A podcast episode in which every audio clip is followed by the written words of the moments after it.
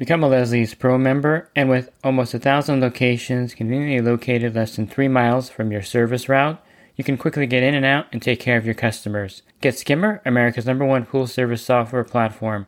Listeners of the podcast can try Skimmer for free. Visit my website, swimmingpoollearning.com, and click on the Leslie's Pro and the Skimmer banners to learn more. The Pool Guy Podcast Show. The Pool Guy Podcast Show.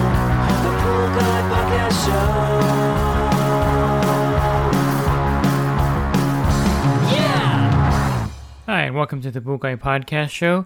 In this episode, I'm going to go over some common startup issues you may have if you just had your pool replastered or had a pool built. I'm going to go over some things that you should avoid doing and some things that you should do to ensure that the plaster comes out for the best possible outcome.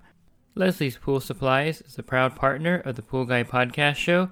Leslie's Pool Supplies has been do-it-yourselfers and pool trade professionals' trusted partner since 1963, providing quality products and services to make pool care easy and solutions and expertise to do it right. So in this podcast, I'm going to specifically focus on plaster gunite pools. This includes a variety of different kind of plasters and also the colored plaster pools.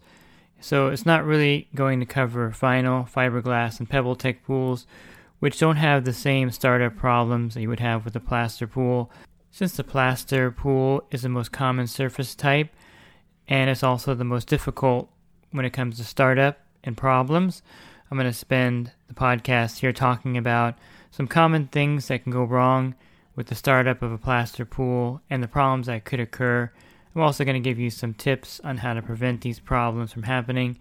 And I'm not going to go into the startup methods in detail here, and I'll save that for another podcast. But there are three startup methods there's the traditional startup method, there's the acid startup method, and then Orenda has a base startup method.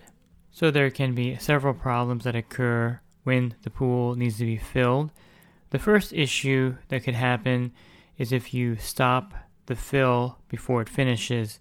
So a lot of times the customer will get scared that they're not going to be able to turn off the water in time when they go to bed at night because it may overflow.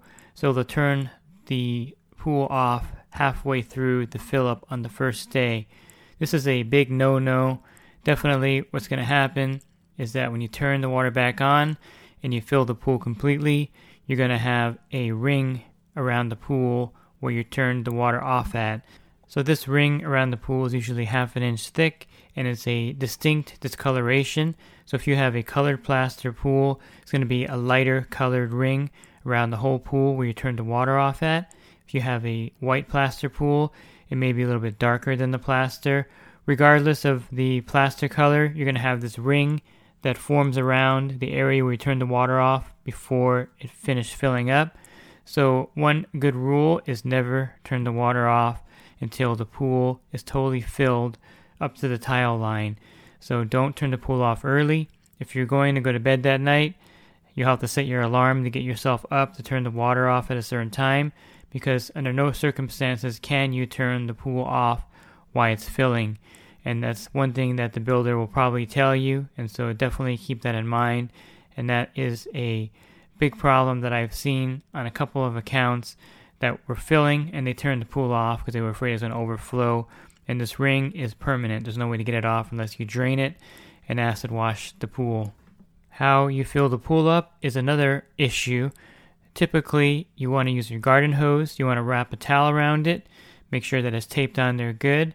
You don't want the hose touching the surface, and you want it in the deep end or the basin of the deep end, filling the pool up.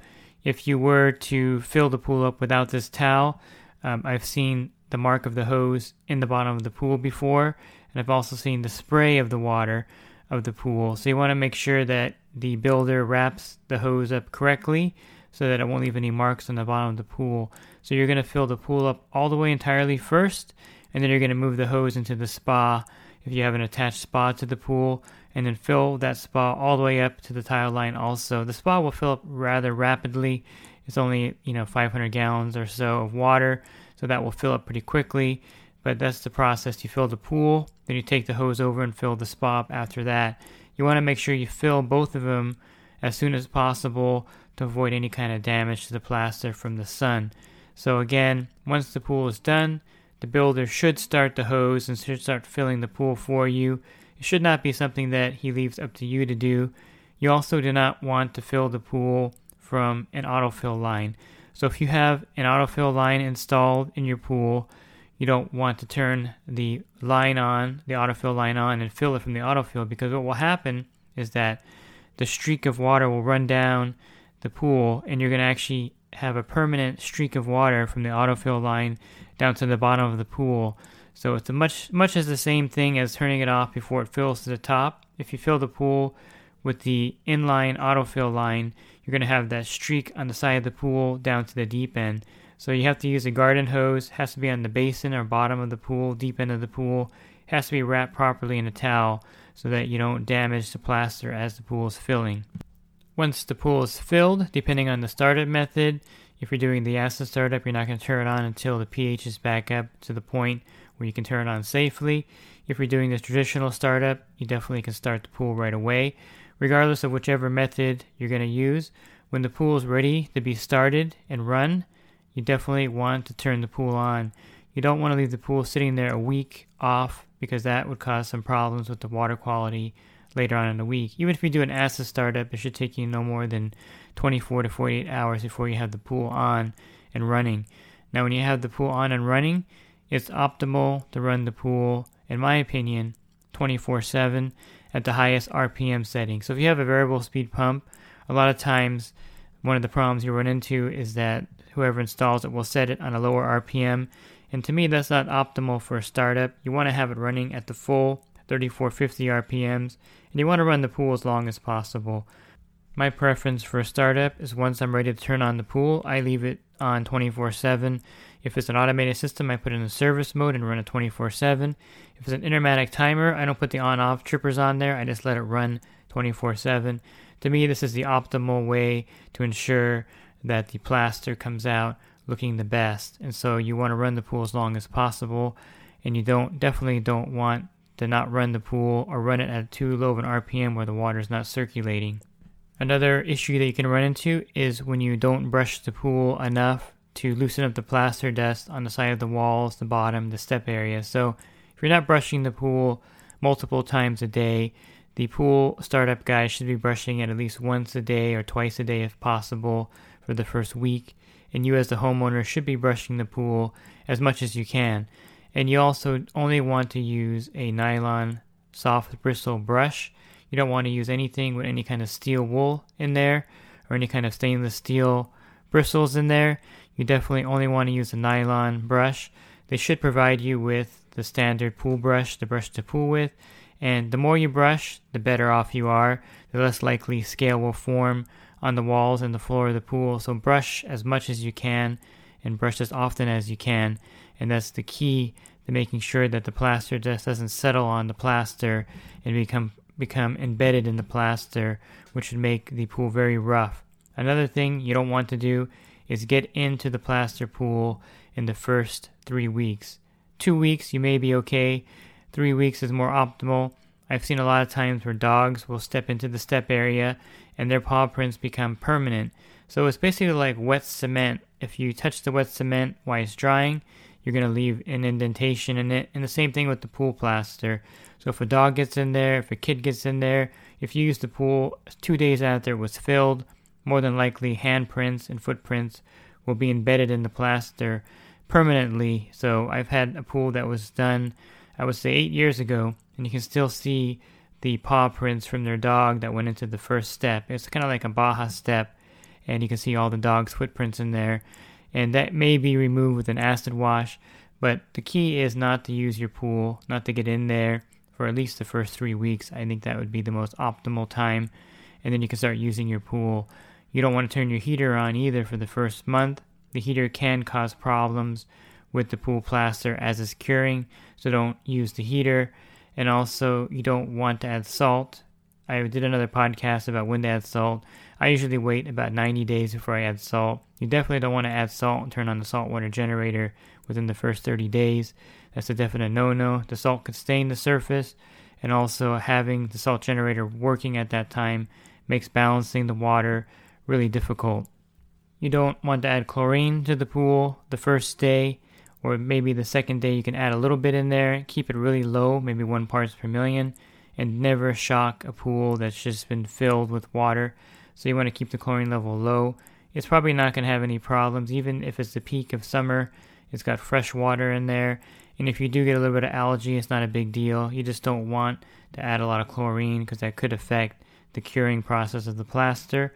And then you want to balance the pH and alkalinity. With the new plaster, there's going to be really high acid demand, so you're going to be adding a lot of muriatic acid. It may be shocking levels of muriatic acid or dry acid. You may be wondering why you're adding so much acid to the pool. The acid demand of the plaster is very high as it's curing, and so you're going to keep you're going to have to add a lot of acid because the pH is going to keep going up pretty rapidly on a newly plastered pool. So don't be surprised if you're adding, you know, tons of acid to the pool the first three to six months. That's pretty typical and pretty normal. The last thing you want to do is not to balance the pH and bring it down because that creates a lot more scaling in the pool. You may not see the scaling for a few months, but I can guarantee you that if the pH is out of balance at the beginning, six to nine months later, you're gonna your plaster is gonna feel like sandpaper. So you definitely want to make sure the pH is balanced. The alkalinity should be kept at 80 to 120. Typically, most people keep the alkalinity above 100, which I recommend. This prevents any kind of mottling of the pool surface. No one knows for sure what causes the mottling Is it the startup? Is it the plaster itself? Um, but I think the alkalinity definitely is a factor. And pools at really low alkalinity in the 30s and 40s for long periods of times I think caused a lot of the mottling or discoloration of the plaster. So you want to keep the alkalinity at 100, maybe a little bit above 100. Um, 80 would be the minimum, I think, with the new startup for the first six months. And I think that's a major factor in the quality of the plaster. Calcium hardness is not really a big issue here in California. Our water is really hard here, but you don't want to have too little calcium in the pool. So if the calcium level is lower than the standard in your area, you definitely want to add some calcium chloride to bring the calcium hardness level up. I don't usually mess with the calcium level for the first couple weeks, two or three weeks anyway, but when you do need to adjust the calcium, you want to adjust it up with the calcium chloride. Ideally, you want the calcium level to be 2 to 300 parts per million in a new plaster pool. So if the calcium's coming in at 180, I don't really I wouldn't really advise messing with it. That's pretty close to 200. If it's over 200, I wouldn't touch it at all. Um, if it's at 150, you're kind of on the borderline. You may want to add some calcium chloride to bring it up. But to me, I think the most critical factor is the alkalinity and pH, which would cause scaling or discoloration of a plaster. So you definitely want to keep an eye on the alkalinity and pH. Those are, to me, the most important factors. And so after the first week, you can add some chlorine, and then you can add some conditioner to the pool to protect the chlorine. I highly recommend adding liquid conditioner it's more expensive, probably three times as much as a granular conditioner, but it's pretty much bulletproof. It's not going to cause any problems with the pool. I've seen many startups with the granular chlorine where the granular has gotten into the pool, whether through the filter or someone thought that you would add the granular chlorine directly to the pool surface, which you don't. You add it to the skimmer with the pool running for 24 hours. But nonetheless, the granular chlorine can be a problem. It could cause staining because it is very acidic um, cyanuric acid is an acid, so if you get it in the pool surface itself, especially while it's curing, definitely going to stain it. If there's something wrong with the filter and it blows some through the return line, it's definitely going to stain it. If the pool turns off at some time and the conditioner hasn't dissolved yet, there's a possibility that the acid buildup in the lines could stain it when it comes out the return line. So I highly recommend using the liquid pool conditioner. It's pretty inert. It's basically salt based and it's not going to stain the pool. It's pH neutral and it's not going to cause any acid burns to the surface. You just pour it in and brush the pool, and you're pretty much done. So I definitely would use the liquid um, conditioner and not the granular. And then with the startup, I always suggest and I always recommend adding some kind of metal sequestering agent. So if if you have a local store that carries any, go ahead and get some. You can order the Jack's Magic I like the magenta or the blue or the pink stuff, whatever they have in stock. It's a good metal sequestering agent. And then I also always add one or two bottles of the Easy Care Butec. This is a scale prevention um, type um, product. So you add it to your pool, it'll help eliminate or reduce the scaling of the pool. Um, this product's been proven. What it does, it gets behind the scale and kind of breaks it off the surface of the pool. So I highly recommend adding one or two bottles of this when you start up your pool. And so you add the metal sequestering agent to prevent any kind of metal staining, and you also add the Butec to help with the scaling of the pool. Now, even though you're doing the brushing, balancing the pH and alkalinity, adding the Butec, the pool may still be a little rough at first. It's normal. It's basically a cement that's underwater. And so when you do go to use the pool after the three week period, I highly recommend wearing those swimmer shoes that you get at the local sporting goods store. You can order them online, of course. Definitely put those on your kids' feet. Maybe even put some gloves on their hands because a lot of times the hands will get cut on the plaster wall while they're swimming. So I highly recommend that they wear gloves and wear those swim shoes, um, especially the first uh, few months when the pool has just been built, because chances are they're going to be in the pool for hours because it's something new and they're going to get bloody feet, bloody hands from the surface as it's curing. It will be smooth and really, it should be really smooth after the first three or four months. You shouldn't have any problems with this, with um, being rough on the feet or hands. But I know from experience with my own pool that this is a very common thing. Even if you do everything perfectly the way you're supposed to do it, if they're in the pool for hours and they're pushing off the bottom with their feet or pushing off the walls with their hand, swimming, doing laps or whatever, this could be a problem. So definitely pick up those swim shoes and get some gloves for your kids so that their hands and feet don't get cut up when they first start using the pool. One thing that you definitely don't want to do right after the pool is filled for the first three weeks at least is put a vacuum cleaner in there with wheels on it. So whether it's a manual vacuum with a hose connected to the skimmer, or if it's a, vacuum system like the Power Vac or Riptide, Nothing with wheels should be in the pool within the first three weeks. And if you do need to vacuum out the dust, you would have to use a brush vacuum. These are vacuums made for above ground pools or vinyl pools. They're a vacuum with brush bristles, nylon bristles instead of the wheels. Those are perfectly safe to do. But typically, I don't vacuum a pool the first three weeks anyway. It's not a big deal. There may be a little bit of dirt here and there. But um, just to err on caution, if you do vacuum the pool, within a period of time before the plastic cures, you're going to see the wheel marks on the bottom of the pool. I took over a black or dark plaster pool that someone vacuumed the first week, and it took forever for the wheel marks to finally disappear. I think after about seven years, you can barely see see the wheel marks in the pool. So you definitely don't want to do that. Again, anything touching the surface could cause damage to it. Even if you're skimming out leaves on the bottom with a leaf rake, I recommend not doing that for the first few days. Let the plaster cure, and then if you do skim out any leaves on the bottom, be very ginger with the leaf rake and don't push down too hard. You don't want to mar the surface of the pool. The plaster is really that sensitive to marks, so definitely be very cautious when you're cleaning it the first week. I just think brushing the pool the first week is all you need to do. I wouldn't bother with any leaves or any kind of vacuuming. To me, that's not a big deal. Just I'm more focused on the quality of the plaster overall um, long term, and I don't really care about dirt or leaves in the pool at the first week when I'm starting up a pool.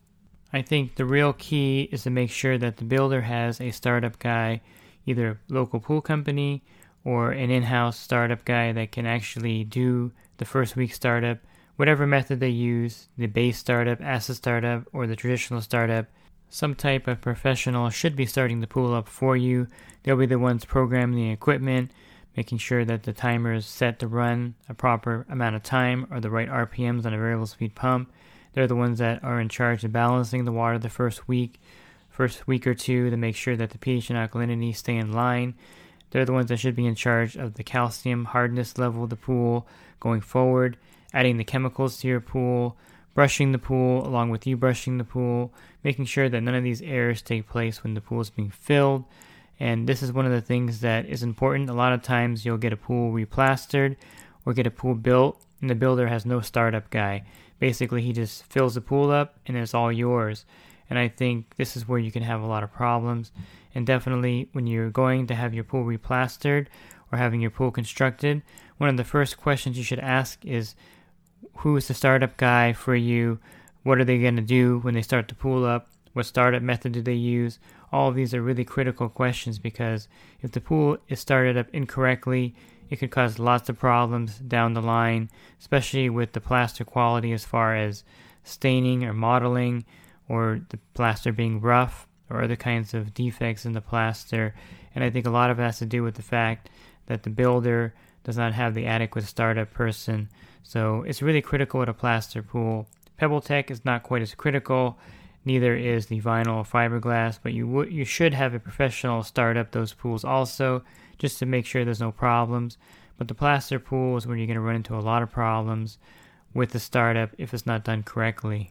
And then a few more things that I would highly recommend that you do when you're getting the pool constructed is that you make sure the gardener is not going to be doing any fertilizing during that time.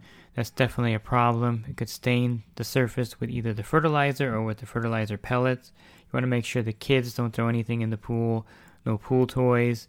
And again, the pets, definitely put whatever you can, lawn chairs around the pool, something to keep them from stepping in the first steps because the dog doesn't know and the dog's going to want to get into that pool right away to step into that first step or the step area. And definitely if it's just been redone if it's just been replastered or constructed you're going to have to let everyone know that no one can go in the pool for three weeks. I know it's a tough thing to do because it's very inviting full of nice clean water but you're going to have to s- stick with this in order to prevent any kind of damage to the plaster surface again after two weeks you're probably okay to get in but i always like to err on the side of caution and everyone wait as long as possible but if you really need to get in the pool, I think the plaster is pretty much cured the first two weeks. You should be okay as long as you don't use the heater. But the first week is definitely off the table because the plaster is still curing. You don't want any kind of problems with it um, going forward. To me, the longer you can wait to get in the pool, the better off you are. So, those are some things to be wary of when you're getting a plaster pool remodeled or replastered or having a plaster pool built and I hope you found these tips helpful in this podcast. If you're looking for more resources for your pool care, definitely check out my website, swimmingpoollearning.com, where I have an ebook available for $9.99, plus a lot of helpful web pages there. And if you're in the industry and you need more one on one help with your business, definitely check out my coaching program. For $10 a month, you can text me in real time, and for $20 a month, you can call me. There's also a lot of great discounts and benefits for being part of the group. You can learn more about that at poolguycoaching.com. Thanks for listening to this podcast. Have a great rest of your week, and God bless. The Pool Guy Podcast Show. The Pool Guy Podcast Show. The Pool Guy Podcast Show. Yeah! Real quick, if you're not using pool service software, try Skimmer free for 30 days at getskimmer backslash pool guy. Again, that's getskimmer backslash pool guy. Skimmer, everything you need to run your pool service business all in one app.